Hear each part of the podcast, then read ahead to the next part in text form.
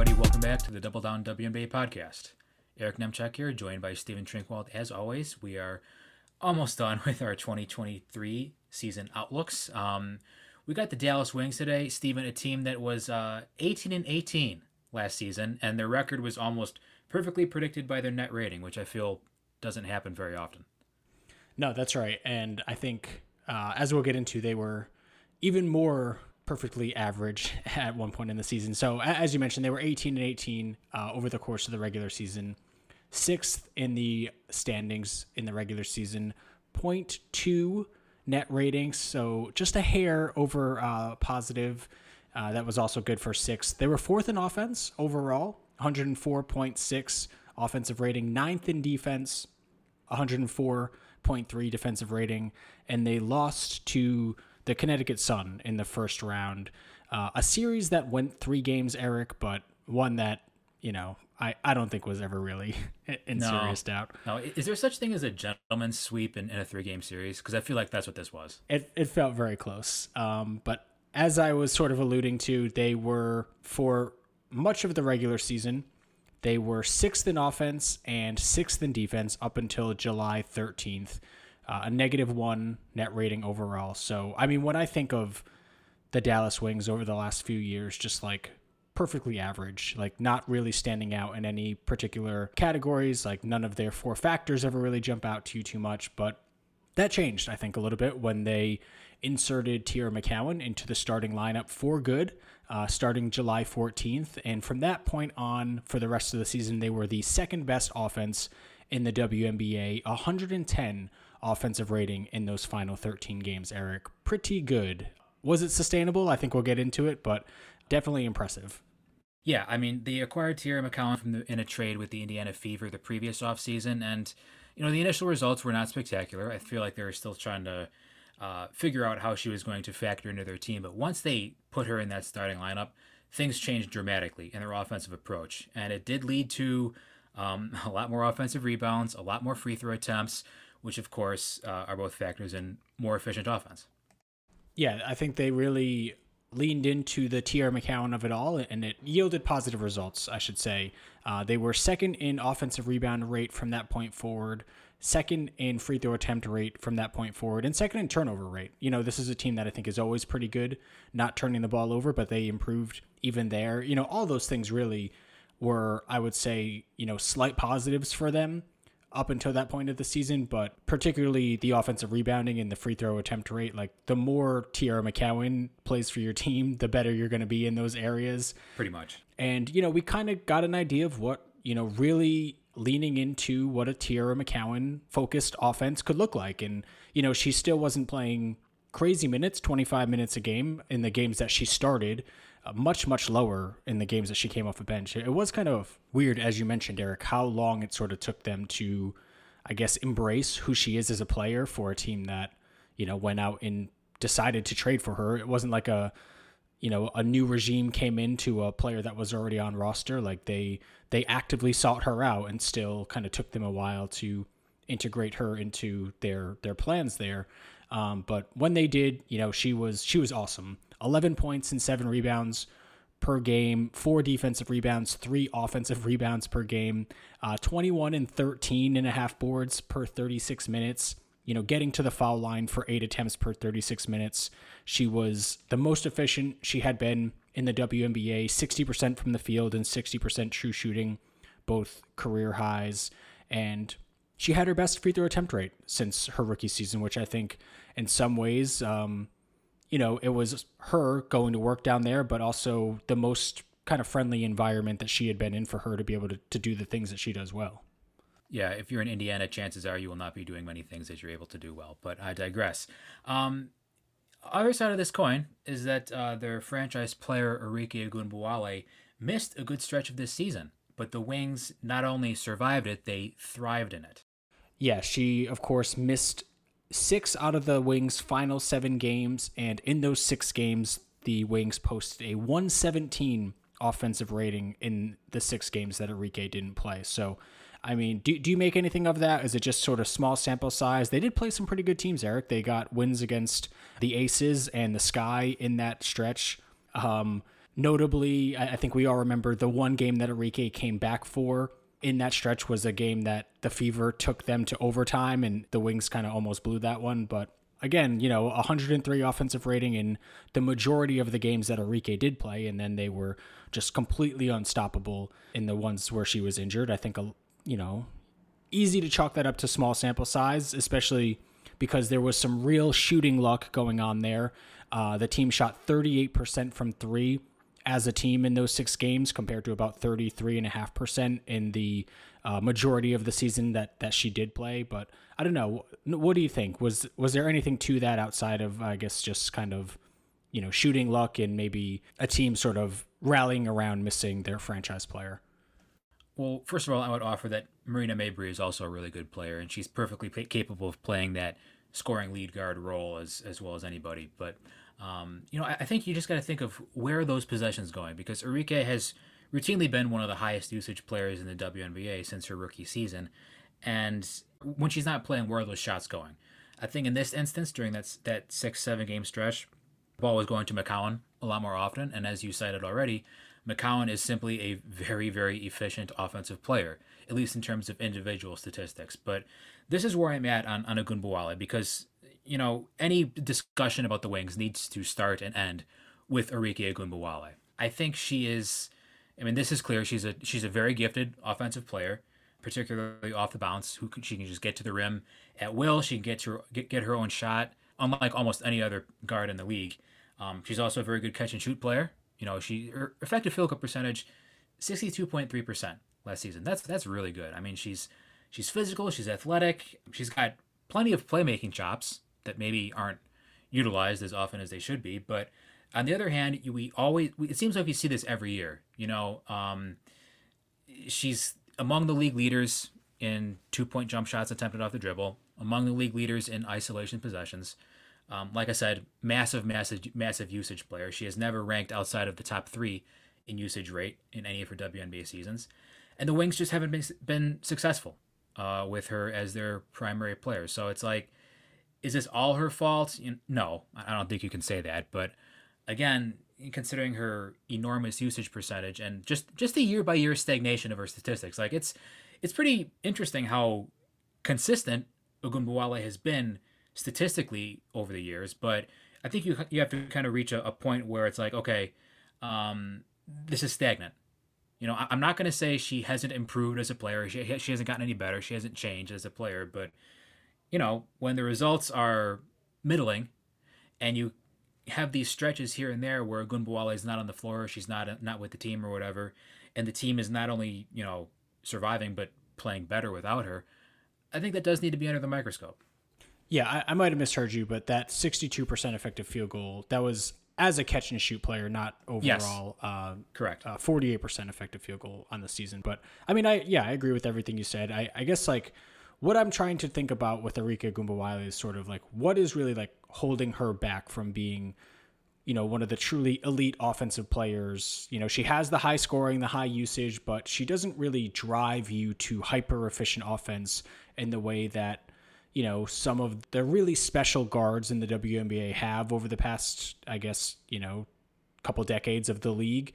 She just hasn't really been that type of player. And maybe it's just because she hasn't really been surrounded by a ton of other elite offensive players, but I would say the players that she's played heavy minutes with largely have leaned more towards offense than defense. Yeah, I wouldn't agree with that, you know?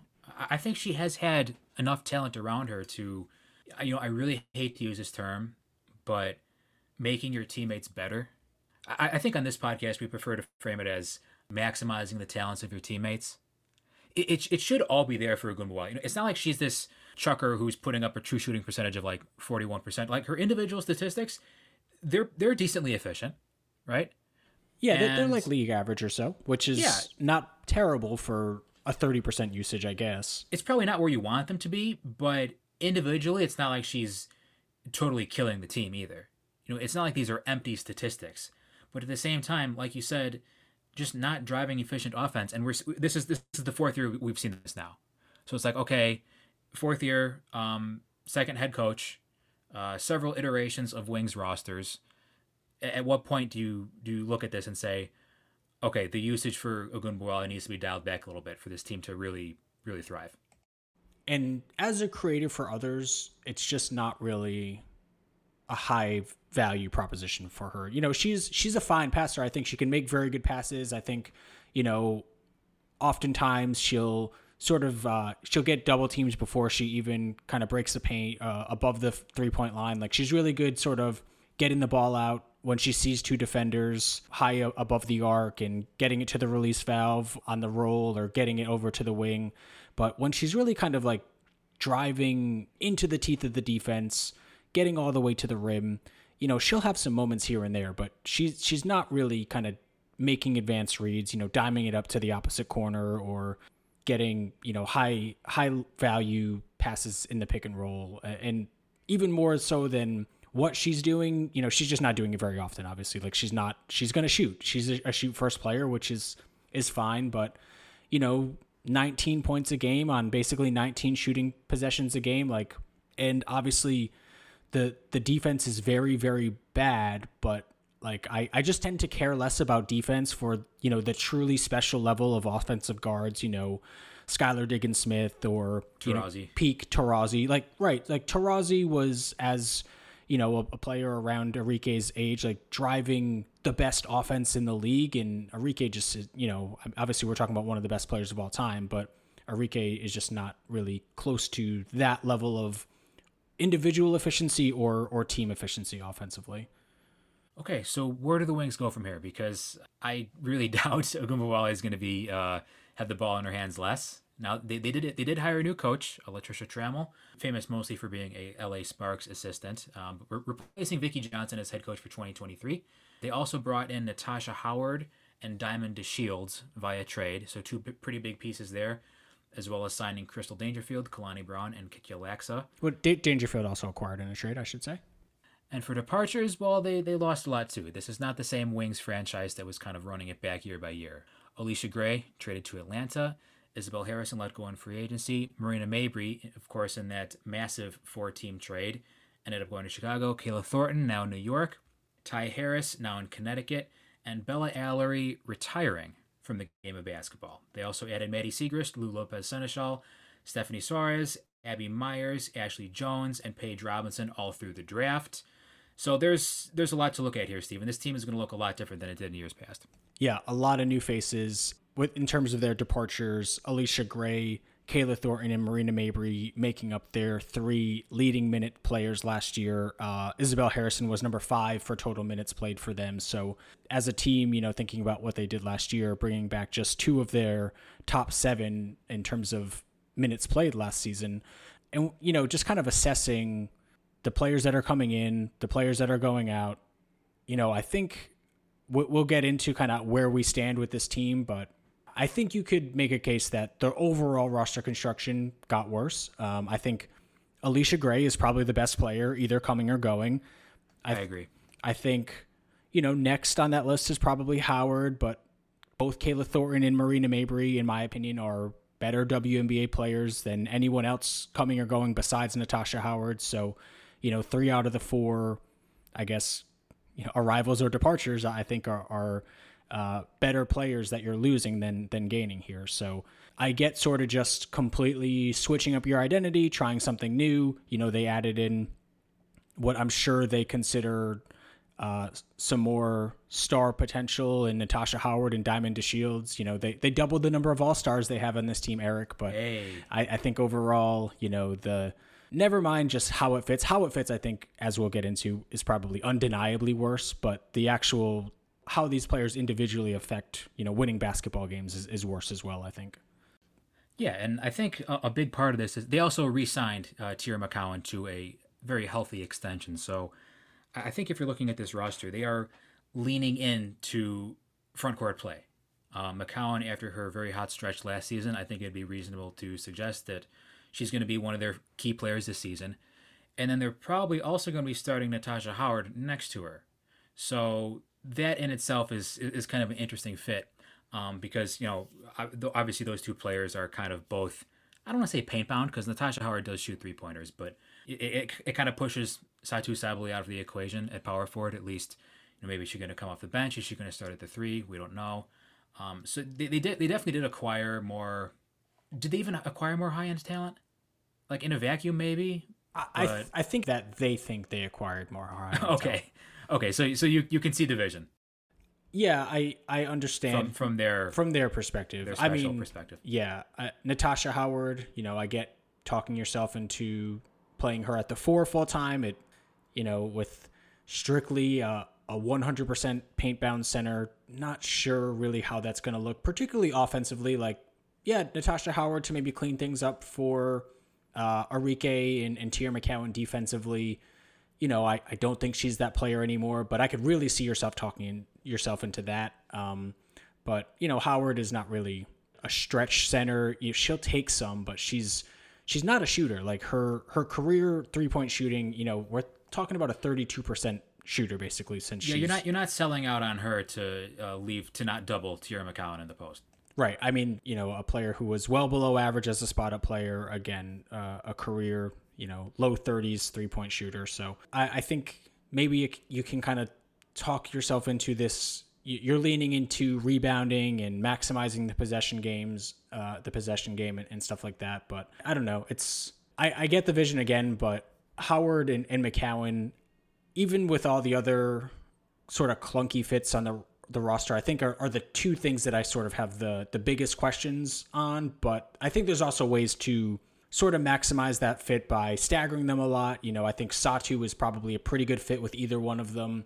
You know, as your third big off the bench. So you know, I think there's formulas here to to make it work. But I think if if Howard and McCowan are you know within your sort of uh, your best five against other teams' best five, it just you know it might be very easy to kind of scheme against that. I think. Well, I think one area in which they're definitely going to improve is is defense. Uh, I mean, it'd be hard to get much worse. Although they did rank ninth in overall defense, um, in the details there, they're even worse. You know, they were 11th in opponent spot up points per possession, and they were 12th in opponent's pick and roll ball handler points per percentage. 12th in overall half court. They're also 12th in opponent field goal percentage from one to five feet. Uh, according to Lynx data, opponents shot 66.7% at the rim against the Dallas Wings last year. So that is obviously not acceptable. That's not going to win you uh, that many games.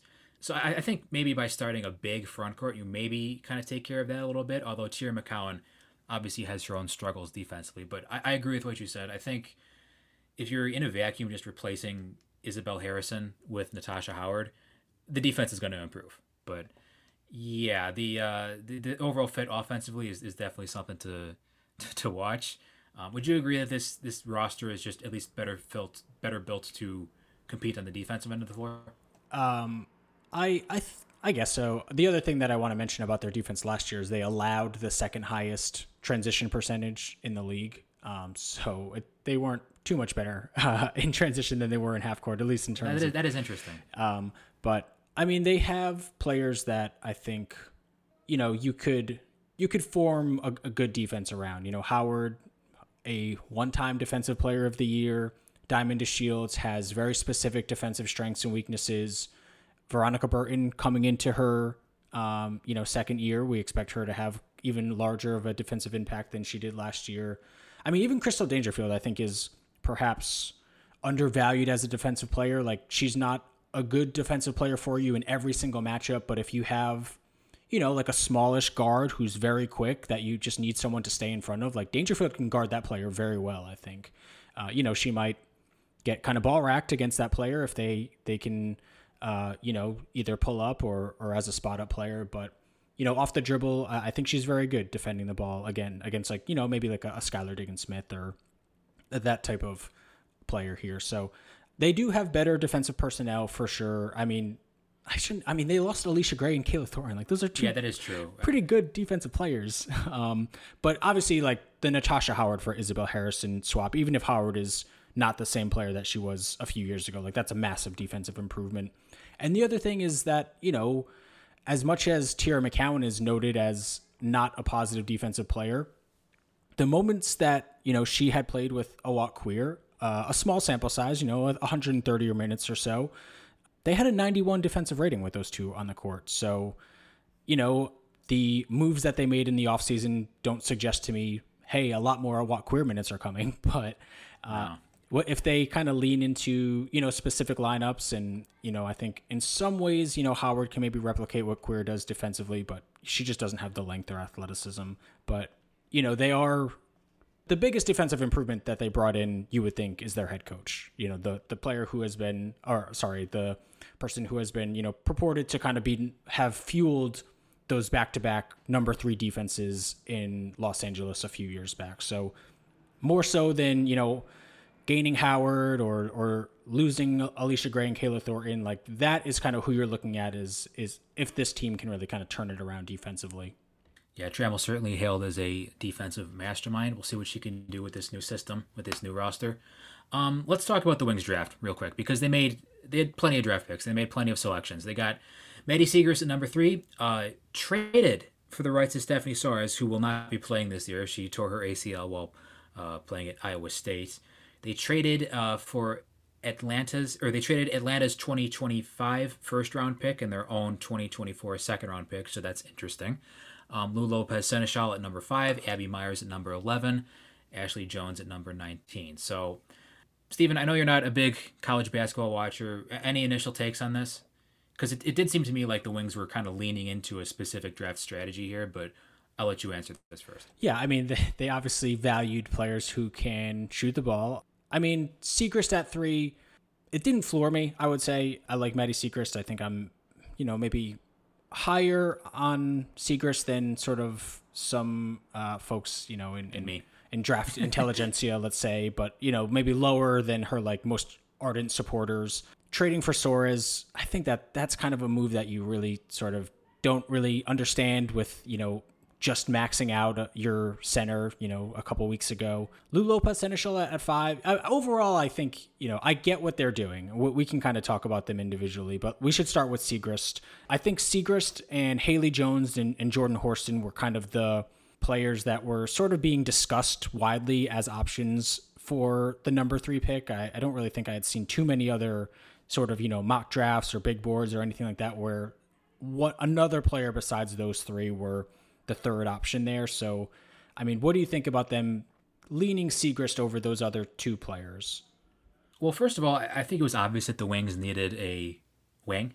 you know, they needed a perimeter player who could shoot the basketball, and they certainly got their fair share of those. Um, but Siegrist, I think, well, the main question I have about, have about her is is where is she playing?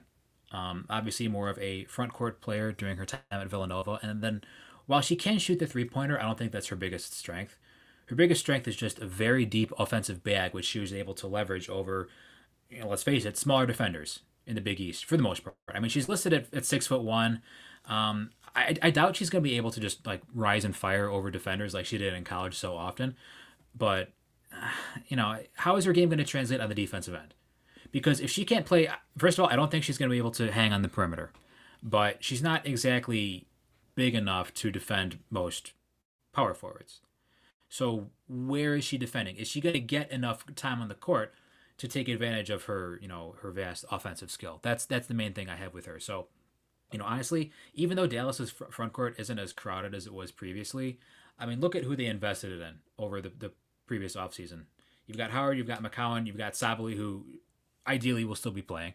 You've got Awak Kuier, who I, I don't know if she's going to play or not, but at, at worst, or maybe at best, Siegrist is their fourth big it wouldn't surprise me if she just you know starts racking up DNPs pretty early in her career while she figures it out on defense. It's not going to be the end of the world if she doesn't play right away. I don't think I don't think Siegrist filled as much of a need on this roster as other other picks did. But I, I would agree with that. You know, because like if, if you looked at this roster before and you're like, oh god, we need somebody who can shoot the ball and play off the ball. That would be Lopez Sénéchal. That would be Ashley Joens. That would be Abby Meyers to an extent. That's not really what you think of as uh, when you watch Maddy Siegrist play. Can she shoot the three? Yeah. Is she a stretch four? You know, maybe the jury's out on that. Those two names you mentioned earlier, Haley Jones, certainly not a, a stretch player, no matter where she's playing. Jordan Horston, probably not either. You know, she's she's much better with the ball in her hands, and I think the fit between, I think the fit with her and Arike would just not work. So they definitely did lean into shooting the basket into players who can shoot the basketball. But Siegrist, again, I just go back to the defense who is she going to defend out there? Because if she can't defend anywhere, she's probably not going to play that often. And you know, it's just not as simple as okay, we're just going to play her on the perimeter because I don't think she can she can hang out there. I'd love to be wrong.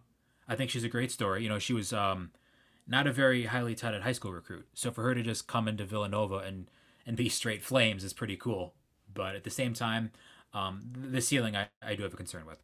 I agree with a lot of what you said, and I think naturally, I don't think the fit with a fully formed Maddy Siegrist, you know, if you're framing it in, you know, the fit around Arike, I, I don't think that is great necessarily, but it is probably better than Haley Jones or Jordan Horston. You know, sure. if you're taking best available player who can also play with Arike Ogunbowale, then Maddy Siegrist, yeah, sure, that, that might make some sense.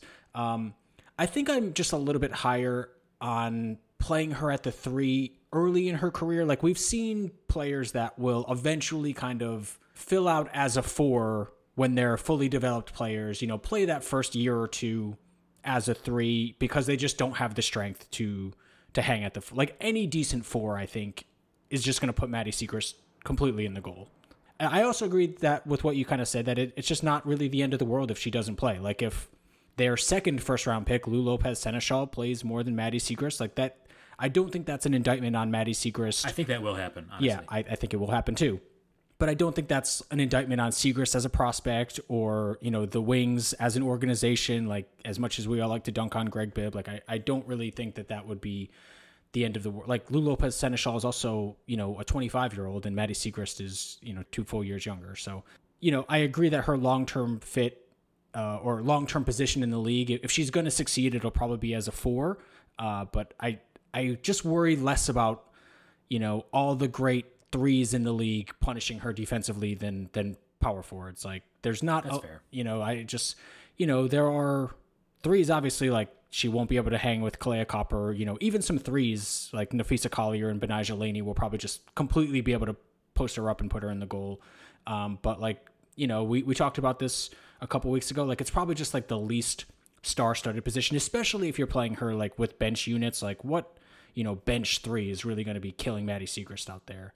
Uh, it's not like you're going to play her at the three in the playoffs, you know, in, in your closing lineup or something like that. But, and yeah, to your point, like, I think she, she kind of breaks the mold of what this, the rest of this I guess draft strategy was. Like she's not that great of a three point shooter. Like I mean she she hits him at a decent percentage, you know, thirty six percent or whatever, but she's not really that high of a volume three point shooter. Like have you seen the form on her three point shot? Yeah, it's it, kind of weird. It's very different than the form on her two point shot. That is the biggest thing, kind of like evaluating her as like a scoring prospect. Is that like it's not you know plenty of players have thrived you know with the weird jump shot form or or an, an unconventional jump shot form, but for the three point shot to look so different than the two point jump shot is what I think is is very interesting about her. And like if she succeeds in the league, like it, it's not going to be primarily as a floor spacer. I don't think I, I could be wrong, but it'll be because like her self creation game was able to translate somehow. So I don't really know what that looks like with Arike again. I, I think if she doesn't play, I don't really think she'll play that much, at least, you know, by after the All Star break or something. You know, they'll probably try her out. It'll probably go poorly and, and then she'll she'll play less. but I don't know. I, I don't think it's that big of a deal.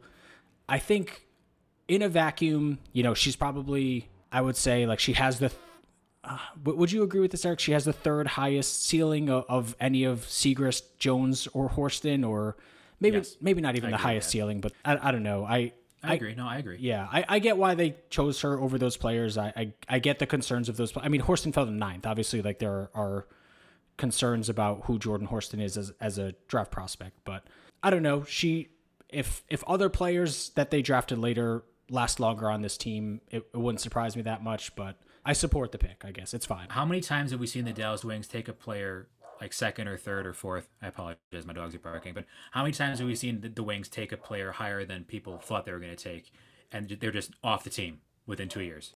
Yes, it certainly has happened before. Um, let's move on to the trade for Soares, a player who I guess is sort of a redshirt player. You know, not expected to play this season. I, I don't think they're even signing her to her rookie scale contract this year. Again, you know, to to make the trade for the number four pick, so they they have picks three, four, and five from this draft for I mean, a first round pick that we expect won't be a great first round pick, probably, but I mean, there's there's a lot kind of not figured out with Atlanta. Like if that 2025 first round pick is a lottery pick, that wouldn't be.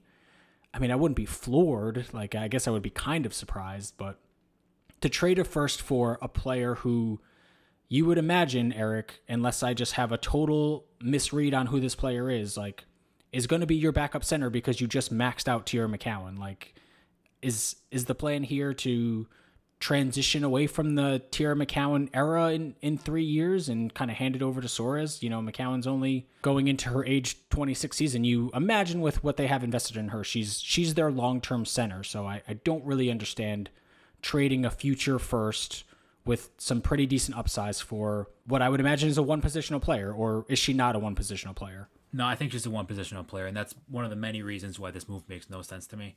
Um, again, I'm not going to pretend like I know what's going on behind the scenes or whatever, but uh, I mean, she moves decently for a center, but given that she she struggles to defend in space and defend pick and roll rollers um, in her limited time in the Big 12, I mean, we have like what a 12, 13 game sample size here, I believe. She's got the potential to be a valuable player, but a large amount of it is just still theoretical. And, you know, also for the reasons you stated, they're pretty loaded at the position already. Usually, I, I think a trade like this is made where you know a player is not going to play this season, so you're just going to stash them because you can't really do anything else because your roster is already maxed out for this season, so you'll keep their rights and not have to make a difficult decision this season in training camp. But that's not the case. The Wings are going to have a, a, pretty large training camp battle, actually. Um, so they traded a first round pick in 2025, which I definitely would not do for a player where so much is just up in the air. So much is up in the air with Stephanie Soares. And like, does she have stretch five capability? Yeah, but let's not act like she was, you know, shooting 45% from three at, at, at Iowa State either. You know, she shot, I believe, a little above 30% from three. Can she block shots? Yeah, I mean, she's she's definitely long. She's definitely got that uh, WNBA frame for a center, but she's not she's not so much of a can't miss prospect that I would give up a first round pick in 2025, which is you know projected to be like maybe the best class ever, depending on who stays and who goes. So I just think it's a risk that that they didn't need to take at all. Like, would Stephanie Soares still be there at at five, and they wouldn't have to trade at all? I don't know. I mean that that's likely, uh, or at least possible. But then maybe they they don't get the other player that they had targeted there. Um, but yeah, I it's maybe it's a move that just works out because she's completely awesome. Um, and it's like you're I, rolling the dice for what? Yeah, for a player who's again playing probably the same position as the player that you just gave a three year max to. So, uh, hey, maybe this is a move with four years from now down the line, but it feels like the Wings. If our podcast is still going in four years, we will gladly take the L on that one. Let's move on to uh, the rest of their their uh, I guess notable picks. Um, when Lou Lopez Sénéchal's name was called at five, what were you thinking? Was that a surprise to you? No, it wasn't. Uh, because know, I think Lopez Sénéchal at this point in the draft, it's like okay, we've kind of figured that they they don't want Haley Jones. We kind of figured that they don't want Jordan Horston. Otherwise, they probably would have picked them already. So, you know, Lopez Sénéchal, I think, is one of the safer players in the draft class. Like you said, she's already 25 years old. Um, her game just screams maturity. You know, the way she was able to transfer from Fairfield to UConn and play better than even Geno Auriemma expected through a pretty tumultuous uh, UConn season otherwise. I think she's just a safe pick. You know, you look at her game, she's a movement shooter. She doesn't really do much with the ball in her hands, but that's not something that the Wings are going to need her to do anyway. Again, the Wings needed a perimeter player who could come in, knock down a few jump shots, who can play without the basketball, and just make good decisions with it. And she checks pretty much all those boxes. I don't think she's going to be like a perennial all star or anything like that, but if you're looking for, I mean, they had several, as, as you like to call it, bites at the apple in this draft class, and they got several players who I think are sort of in the same archetype. But with Lopez Sénéchal, I think you have the uh, the best possible chances of, of this being a good outcome for this pick. I'm not in love with her game, but I think it's a game that could translate and, and provide maybe you know 10 to 12 valuable WNBA minutes throughout the course of her rookie season. And really, if you, if, if you think about it, that's all they really need from her, at least this year. Yeah, I mean, they desperately needed someone that could give them some movement shooting. Um, and they, they now have a couple of options with Katia Loxa, who we'll get into as well. But yeah, I, I don't think there was a lot of separation for me in, you know, sort of the middle of this draft, you know, let's say five to whatever. You look at just the next four players taken. There's a good chance, you know, none of them are ever able to do anything off the ball. Never mind sure. become the type of movement shooter that Lou Lopez Sénéchal or, or some of the other players that they acquired in the offseason are now. So, uh, again, as we talked about with Siegrist, I could see Lopez Sénéchal being the rookie that plays the most, or at least the the 2023 draft pick that plays the most, because I think Katia Loxa should get some good burn for this team. Um, but of their recent draft picks, like I would, I would probably bet that Lopez Sénéchal plays a lot. Probably right. She'll probably be their their backup too, and I don't know, maybe even play alongside Arike in some three guard lineups. You know, with Arike sliding down at the, the three. So uh, I would imagine as long as she just does not as, as long as she's not completely unplayable defensively, she'll be a part of their rotation, I would imagine. Well, what are the other options here? Because you've also got Abby Meyers, you've also got Ashley Joens, and then this is what makes it interesting. They can kind of like mix and match any of these four players with their draft picks and Charli Collier, Kalani Brown, and Jasmine Dickey. I don't think any of Brown, Collier, or Dickey will make the roster, but if something disastrous happens in training camp, that is an option for them. So, do you lean all the way into shooting and keep Meyers and Joens as well, or do you know do you stick with Collier for another year just to not make yourself look bad, or or what? If it were me, the twelve that I would go with would be Dangerfield and Burton as your point guards, Ogunbowale, Lopez Sénéchal, and their other first round pick Abby Meyers, Diamond DeShields, Loxa, and Maddy Siegrist, Natasha Howard, Satou Sabally, Teaira McCowan, and Awak Kuier. And that would leave you cutting Charli Collier, Kalani Brown, Jasmine Dickey, and Ashley Joens. I guess okay. The the question for you is maybe whether Joens or Collier would make the team over, you know, like an Abby Meyers or Katia Loxa or, or something like that. That, that is the question. Would, all, would you I, consider? I think... Sorry, would you consider maybe Dangerfield on the, the bubble as well? Like a no, okay, no. I think they need another ball handler because if you look at all these players, like Lopez Sénéchal, not going to handle the ball. Abby Meyers probably not going to handle the ball. Loxa, that's not her game. Um, obviously, Ogunbowale is, is going to be dominating the ball, but just for depth purposes. I think you just need another ball handler. Yeah. So would you go? I guess with those same four players that I named on the outs. Uh, yeah, I think so. Uh, I'm really rooting for Loxa. You know, it, she's got such a nice looking jump shot, and she can. I mean, if you want a movement shooter, that's her.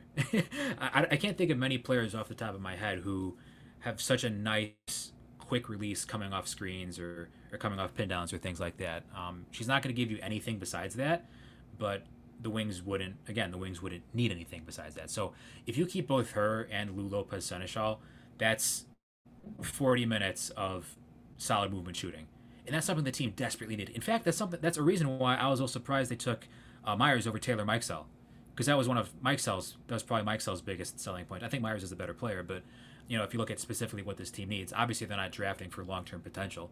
They're just drafting to bring as many shooters on the roster as they can. So yeah, I don't think Joens is going to make it. Um, I just don't think she translates translates athletically. I think Dickey is is not long for the league. Um, Brown, I mean, she got hurt overseas, unfortunately. So it, even if she's healthy, I think she's got a long road ahead of her. I think Collier. I think that it's just time for the experiment to end. So yeah, I'd agree with twelve. Yeah, and if we could just hit on Loxa a little bit more, I mean, she's I think she's one of the world's premier movement shooters. Like like you said, she, she can really shoot it. Yeah. She, she's a flat out bad two point scorer. Like even overseas, she really cannot do anything inside the arc. I I wouldn't even count on her necessarily being a positive WNBA defender, but I mean the things that you know her release and and her ability to uh, relocate forty percent from three on two hundred and seventy attempts this year for Bologna. You know if if she can hold up at all defensively, and if if Trammell has any kind of offensive creativity to free her up and take advantage of her outside of just kind of like stationing her above the arc or uh, on the corner, you know, really kind of maximize um, her ability to move without the basketball here. Like she she can do things that that I think even you know Lopez Sénéchal is probably a little bit of a different. Her ceiling as a shooter is, is higher than, than Lopez Sénéchal's, I think. Yeah, I would agree with that. I mean, she's she's just she's so good at what she does. So the other I think thing that we wanted to kind of talk about rotation wise is you know who you who we would maybe go with as the the starting point guard here. Dangerfield and Burton kind of are they're somewhat similar molds just in terms of you know players that are are not going to drive a ton of scoring for you. They're definitely not score first point guards. What do you think about sort of the the point guard battle, quote unquote, around you know the the more kind of big name players on this team? Well, first of all, I could see this just becoming uh, a repeat of the movie we've seen many times before with the Wings, which is a low usage point guard versus another low usage point guard, just essentially splitting minutes at the position. Uh, Ty Harris versus Mo Jefferson versus Veronica Burton from the last couple seasons. Uh, they both have their strengths and weaknesses. Um, Burton is, I think, pretty clearly the better defender at this point. I think you're higher on on Dangerfield's defense than I am, but Burton, that's Burton's main selling point like if she's on the floor, she's defending. That's that's the reason you have her out there. I think both have pretty good floor games. I think Burton's floor game is a little understated considering she's still a young player, but I, I actually think she's got a better floor game than Dangerfield. Dangerfield, obviously, the better I, shooter. I, I, would actually agree with that already. Oh, really? Yeah. Okay. Well, Dangerfield, obviously, the better shooter. Maybe not by a lot, but uh, Burton not going to hurt you unless she's got a whole county ahead of her in, in terms of free space. Um, whereas Dangerfield at least has some jump shot versatility. Burton uh, a little stronger, a little more athletic, a little taller, just just a more physical player. It more more versatility on... defensively too. You know, she could probably guard two players. I would say two sure. two positions. And the thing is, Stephen, you need somebody in this lineup who's defending out there. Ogunbowale, we've seen that that's not going to happen from Arike. Who's starting at the three? Like, are they starting Sabally at the three? Are they starting DeShields at the three? Okay, if, if they start DeShields at the three, she's probably going to take the the best perimeter scorer. But you need someone to guard the point of attack, and I would definitely trust Burton with that over Dangerfield. You know, I, I wonder if this team to sort of maximize Diamond DeShields as a defensive player and sort of keep her engaged because I think we both agree that she can kind of lose her concentration off the ball a little bit. She can kind of She's get much better on the ball. Yeah, maybe what you're doing in your starting lineup is kind of no matter who's out there, Diamond DeShields is going to guard the point of attack, and Veronica Burton is going to guard just the next best perimeter player besides the point of attack. You know, unless it's really kind of like a huge three, Veronica Burton can just guard your two. Arike can guard, you know, the worst perimeter player out there, and Diamond DeShields maybe again just to kind of keep her engaged. I think that's her best defensive skill is is you know on the ball. She can kind of hound you a little bit. Maybe that's a way to kind of maximize your defensive personnel on this team. So you think they'll, they'll start DeShields? I yeah, I do think they'll start DeShields, and I I think they'll. I mean, actually, kind of think they'll start Dangerfield, but I think they should start Burton. Okay, because at the end of the day, this is about which player complements Ogunbowale more. I mean, that's that's that's what it always is with this team. And, and so, McCowan, honestly, I think they they kind of see McCowan as like a core piece of their identity. Okay, so it's who it's who it's it's gonna be the same point though, Stephen, because uh, who's who do you trust more to hit open three pointers? Probably Dangerfield, right? Who do you trust to just get the ball where it needs to go? I think that's a toss up.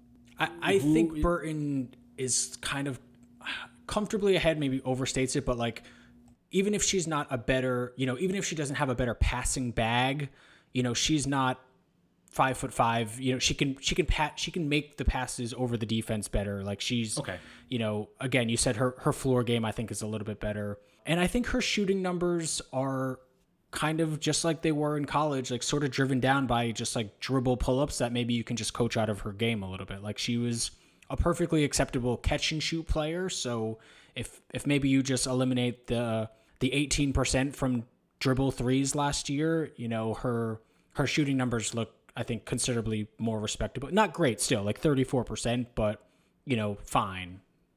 Fair enough. Where I was going with this is obviously it's it's just about who is who is providing more that isn't shooting. And I think Burton is that player. Like you said, it wouldn't surprise me if they start the season with Dangerfield, but I think Burton is is, is longer for this team in that role. The other thing I, I wanted to talk about, Eric, is you know they made the trade uh, with with New York, the the Jonquel Jones trade, which you know even if you don't love the fit, like you know the Allisha Gray part was not really part of that. Like uh, bringing in a, a, player of Natasha Howard's caliber, you know, basically so New York could clear up the room to bring in Jonquel Jones. Um, I, I definitely get sort of the high end talent upside swing that they went for there. But when you just look at everything else that's going on with this team and the roster construction, like what does a successful Natasha Howard season look like in Dallas offensively? Playing with Arike, playing with Teaira McCowan, like how can she be a positive player for them on that end. We, we mentioned the shooting, like basically a 32% three point shooter since becoming a starter and, and really kind of taking them. So you don't really count as her as sort of like you know, a floor spacing four. Like, just I I have a hard time sort of conceptualizing what it's going to look like. Well, the main concern for me is that both Howard and McCowan are going to occupy the same place on the floor in which they're both effective. And McCowan is a heck of a lot more effective in that area than Howard is. So you're basically pushing Howard out of the paint and and doing what? You know, she's not the best big at setting screens. You mentioned she's not really a stretch big either. I think she's got the she's got a good enough um, off ball game where she can be effective cutting to the basket. But McCowan is not Brittney Griner out there. Like she's not she's gonna get the basketball, she's gonna go up with it. Like she's not looking to, to dump it off, even against double teams. So that's a very good question, Steven. I have no clue what a successful offensive season would look like for Howard. 81 career assists for Teaira McCowan through her four seasons. You know, not not, not, someone who, as much as she's getting that attention, and, and as much as Howard is a player who has been successful moving without the ball, she had a very good cutting season. You know, as recently as last year. But um, I McCowan just maybe those strides are coming as a passer, but she hasn't been the player that's just going to like use that gravity that she gets. You know, everybody sort of swarming her as you know the the strong post player who's who's taller than everybody, you know, kind of getting those double teams. She's not going to really pass out of those to the benefit of her teammates, uh, and you know she doesn't need to. She's just going to get to the free throw line and hit sixty percent of her free throws. But, um, you know, she I don't know. The the other thing is like she's, you know, kind of reputed as this player with like major athleticism advantages. Like she doesn't really get in the open court as much as you want anymore. Like sh- her transition rate is not amazing even for a big I don't know. I think there's a very good chance to me that like she can have good moments as an offensive player as a backup center when Teaira McCowan is off the floor. That's exactly what I was going to say. Yeah. Yeah. It, it's almost not what their fit is together, but what it looks like when there's only one of them on the court. Because when they're when they're not on the court together, I mean, you've got advantages at, with, with both of them at the five, right? Throughout and throughout the course of a game. Yeah, I, I, would agree with that, Eric. You have advantages with either of them at the five, but you have no advantages, I don't think, with both of them on the floor together, outside of what McCowan brings what in. was that Latricia uh, Trammell quote saying, like, yeah, we've got players in, in two different molds, so we can play two different ways. I, I really hope she was saying, like, okay, yeah, we can we can have Howard at the backup five and then play a different way because together, I, I'm just not seeing the fit here. Yeah, and like I, we had kind of mentioned before, like I think Satou Sabally as a player that the one big on this roster who you think of as a legitimate stretch option. Like she Satou Sabally as as much as she hasn't had as many minutes to play in the WNBA, like she is a good three point shooter now. She shot you know, in the mid 40s for Fenerbahce again this year. She was a good shooter for them last year. Playing her alongside McCowan makes things easier for McCowan and makes things easier yeah. for Howard. Maybe you'll get killed on the glass a little bit in those backup center lineups, but you know, at least then you can use Howard in the post a little bit more. Like you can't post up Natasha Howard with McCowan out there. Like even if you're counting on how, uh, McCowan to grab the offensive rebounds, like Howard's going to, you know, a double will be able to come over. Like you're not going to have the space. It'll result in a bunch of turnovers.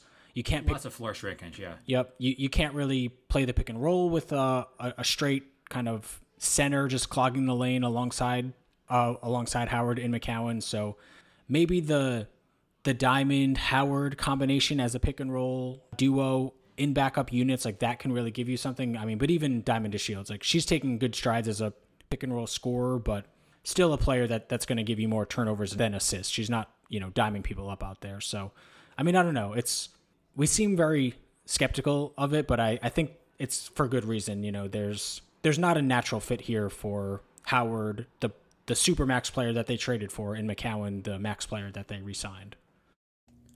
Should we move on to strengths and weaknesses? Let's do it. I think their strengths are definitely obvious ones, Eric. Like they're they should be very good at the things that basically their their max player is very good at, right? They're going to be a great offensive rebounding team. Like when you have a singular force on the offensive glass like Teaira McCowan, that's going to carry you to success on the offensive rebounding. Like they would be foolish not to put her in the position to do that and and she's going to do it better than you know basically anybody in the history of the league. Like she's just a historically good offensive rebounder, and she turns that into free throws. Uh, you know, she seven fouls per 36 minutes for Teaira McCowan. You know, she's again probably only going to give you 60% from the line, but she's also going to put the team in the bonus, and, and all those non shooting falls for your better free throw shooters are, are going to turn into free throws, you know, with uh, six minutes left in the half or, four minutes left in the half or something. And even still, you know, 60% from the line, that's not amazing, but that's 1.2 points per possession. That's an above average figure for a WNBA possession where, you know, a half court, the average half court possession last year was 0.876 point per possession and even transition 1.02 points per possession. So if your center just gets to the line every possession and shoots 60%, like you're going to be the best offense in the league, basically. Yeah, that's true. Ultimately, you know, I think Steven, sometimes people get hung up on free throw percentage when it's more about free throw rate. Uh, if, if you get to the line at a very high rate, you can miss some free throws. Like McCowan, not a great free throw shooter, obviously, but and here's something like you always like to say: it's sometimes it's not even the fouls that she draws in the act of shooting; it's the fouls she draws when when teams are just trying to body her up and they can't. You mentioned um, back at the beginning of the episode when the Wings uh, beat this guy on the road that one game. I was just you, you had Candace Parker on her and she had nothing for Teaira McCowan. She's not big enough. There are very very few players who are big enough, and it's it's it's a good point that you bring up. Like it's it's pretty wild how one player can just turn you into a good offensive rebounding team, can just turn you into a good free throw attempting team. So unless McCowan just totally regresses at the free throw line and and shoots like immediate post labrum injury Alyssa Thomas from the uh, free throw line, then I think you're going to be solid there. Yep, I, I completely agree with you. The other thing that I think they they should be good at, Eric, is transition. You know, Arike gets out in transition a ton. Diamond DeShields will obviously get out in transition a ton. Those were the number one and number five players in terms of total transition possessions last season. Uh, might be a problem that they don't have anyone to outlet to them. Uh, they don't have great passing, especially from the big positions on on this team. And it might be nice if they had at least one big who could get out in transition with those two players. You know, Howard, as we mentioned, not really that player. Uh, maybe she can get back there with some some coaching that emphasizes a little bit. You know, Sandy Brondello, obviously not a coach that gives her players the freedom to run in the open court. We would love for Satou to become that player, but she just she's not an open court player, uh, much to our dismay. But you know, when you have those two players alone, I think that's that's going to put you in position to have a good amount of transition possessions. Would you say this team is more athletic than average? Because I think there there are some reasons to just not, you know, like McCowan obviously kind of lumbers up and down the court. Um, Dangerfield probably not the best athlete at her, at her position, but they've got the potential to put together some pretty athletic lineups, right? Like a lineup of Burton, Ogunbowale, Diamond Shields, Satou Sabally, Natasha Howard. That's a conceivable lineup that really could have a good athleticism advantage. Yeah, but then basically every other player that will be in this rotation, like Lou Lopez Sénéchal, you know, she has the athleticism in the in terms of uh in and the same for Katia Loxa, like you know, busting around screens and, and having great off ball movement and stuff like that. But I wouldn't say her their advantages athletically kind of materialize in basically any other way. Um, if Maddy Siegrist is playing for this team, like that's probably an athleticism disadvantage. Awak Kuier, you know, I she has particular athleticism advantages. I think there's still maybe some room for Awak to you know, improve her conditioning and be able to play heavy minutes uh, without getting tired and without fouling. So, like you said, I think it, it's very lineup dependent, but it's certainly, you know, if they throw out the right lineup, it, it can be uh, an advantage for them. Okay.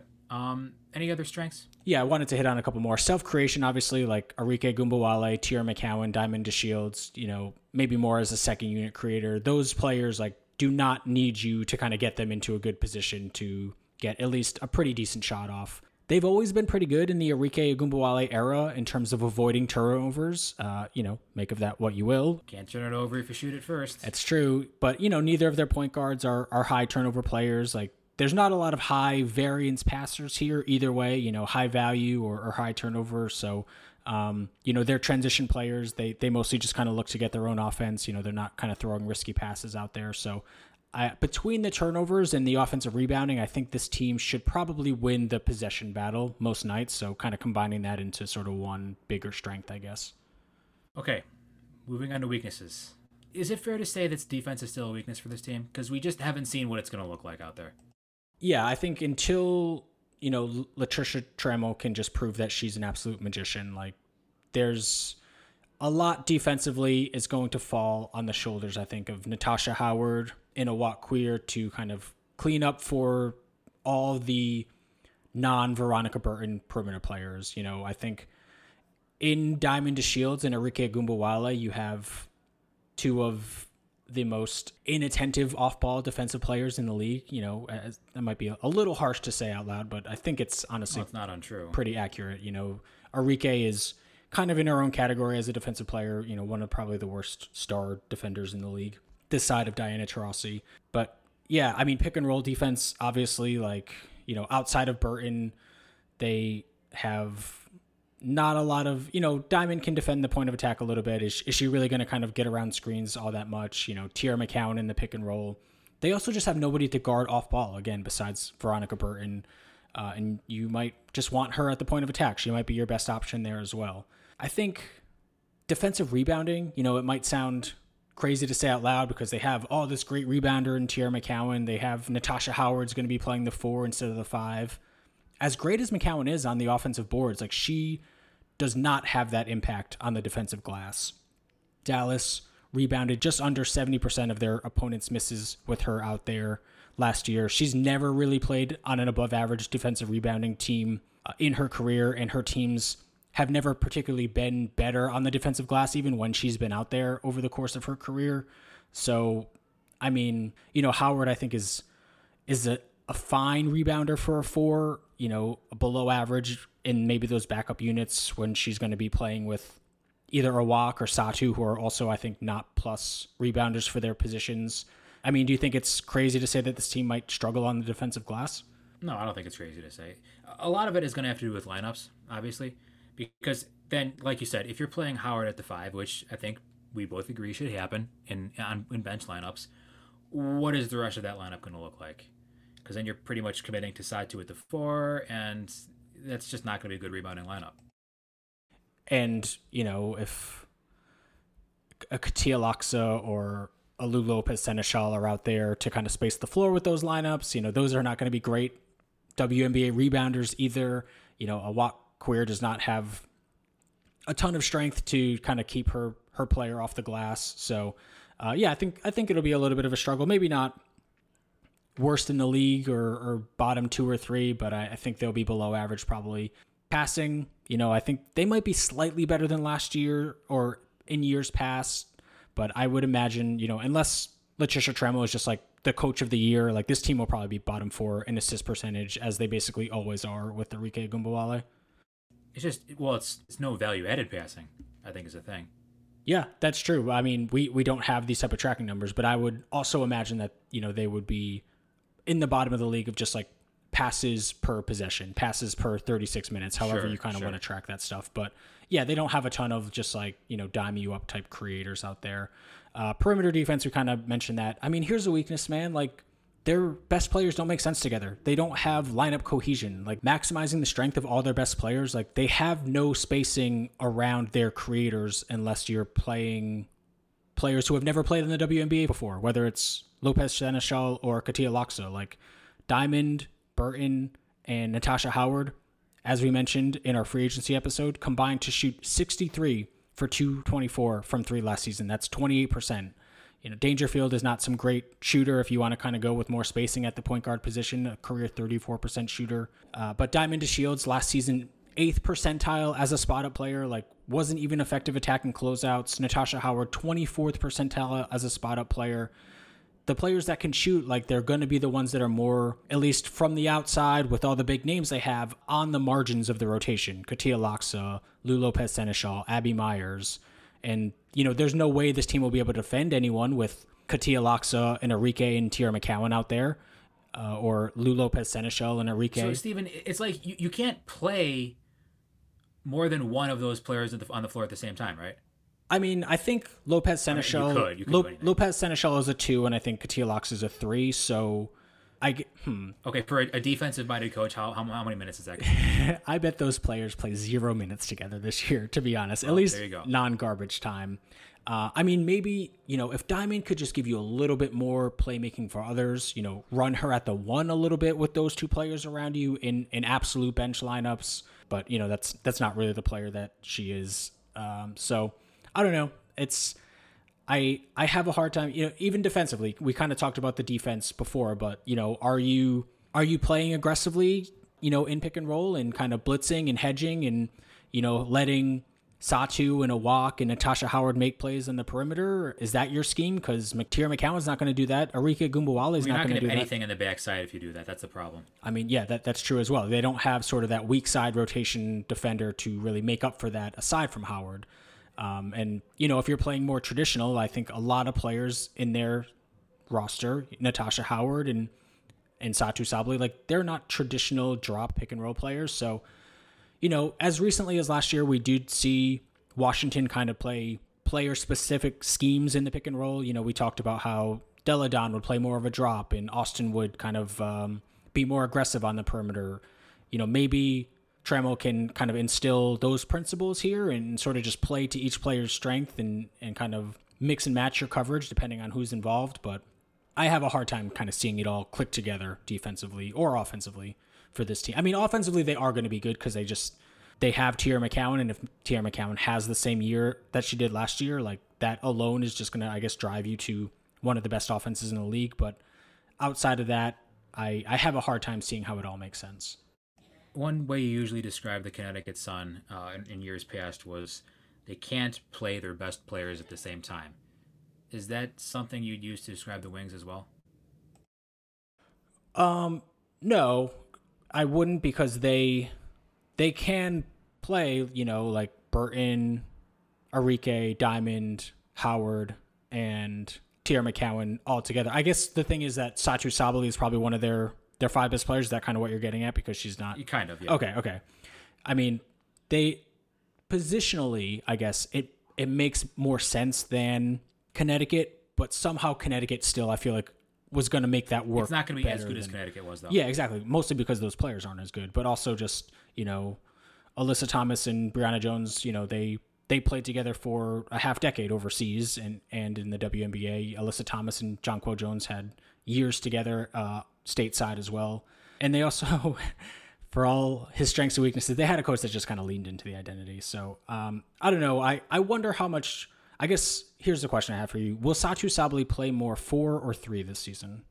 That's a good question. I think we both like her more at the four, but and I think they want to play Awak as well. So like, well, that's that's a different proposition. Because then where is she going to play?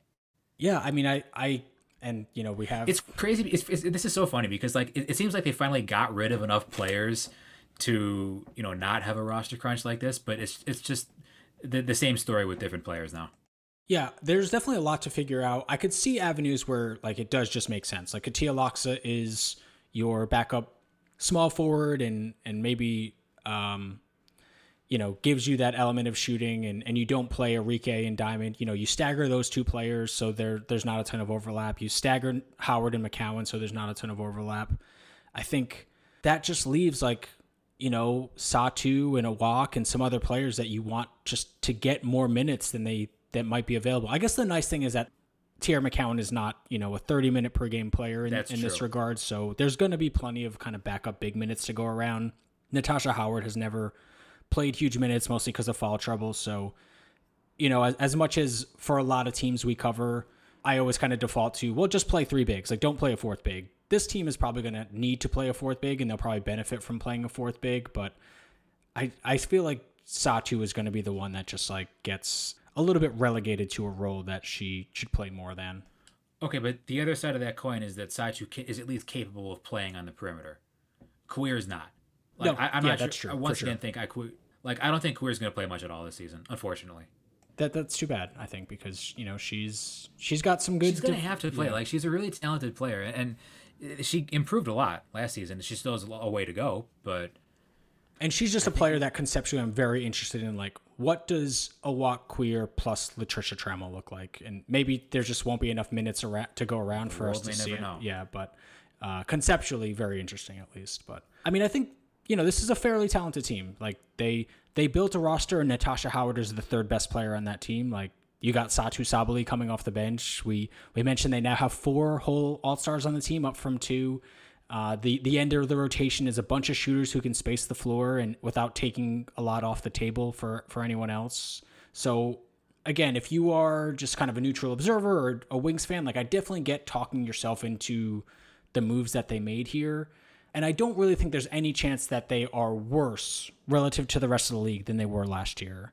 Even though I think we we like last year's roster in a vacuum more, but I don't know. Could you see this Most team? of the league around them got worse, right? yeah, I guess you know they they could be the seventh seed. I guess they could be worse than Atlanta, Connecticut, and Washington. You know that's three, four. Oh, I guess that's only six. So yeah, I, I have a hard time seeing them fall all the way down to oh, Phoenix as well. Yeah, I mean that that's the neighborhood though. That sixth or seven.